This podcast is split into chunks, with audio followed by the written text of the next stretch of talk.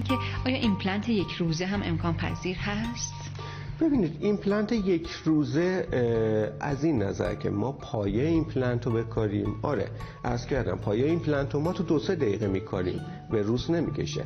ولی نمی‌تونیم روکش رو روش بذاریم. روکش اون یه التهابی هم وجود داره که بعد اون برطرف دقیقا التهاب وجود داره و اینکه اصلا اون پیچی که ما گذاشتیم داخل فک اون جوش نخورده. اون فعلا گذاشتیم. زمان می‌بره تا بدن اونو قبولش کنه. بعد از اینکه قبول کرد الان میشه روکش رو گذاشت. و میشه باش غذا جوید. ولی اگه همون موقع ما یه روکش بذاریم روش باهاش غذا بجوه پیچه هنوز نگرفته این باعث میشه که ایمپلنت از دست بره. بسیار از توضیحاتتون متشکرم.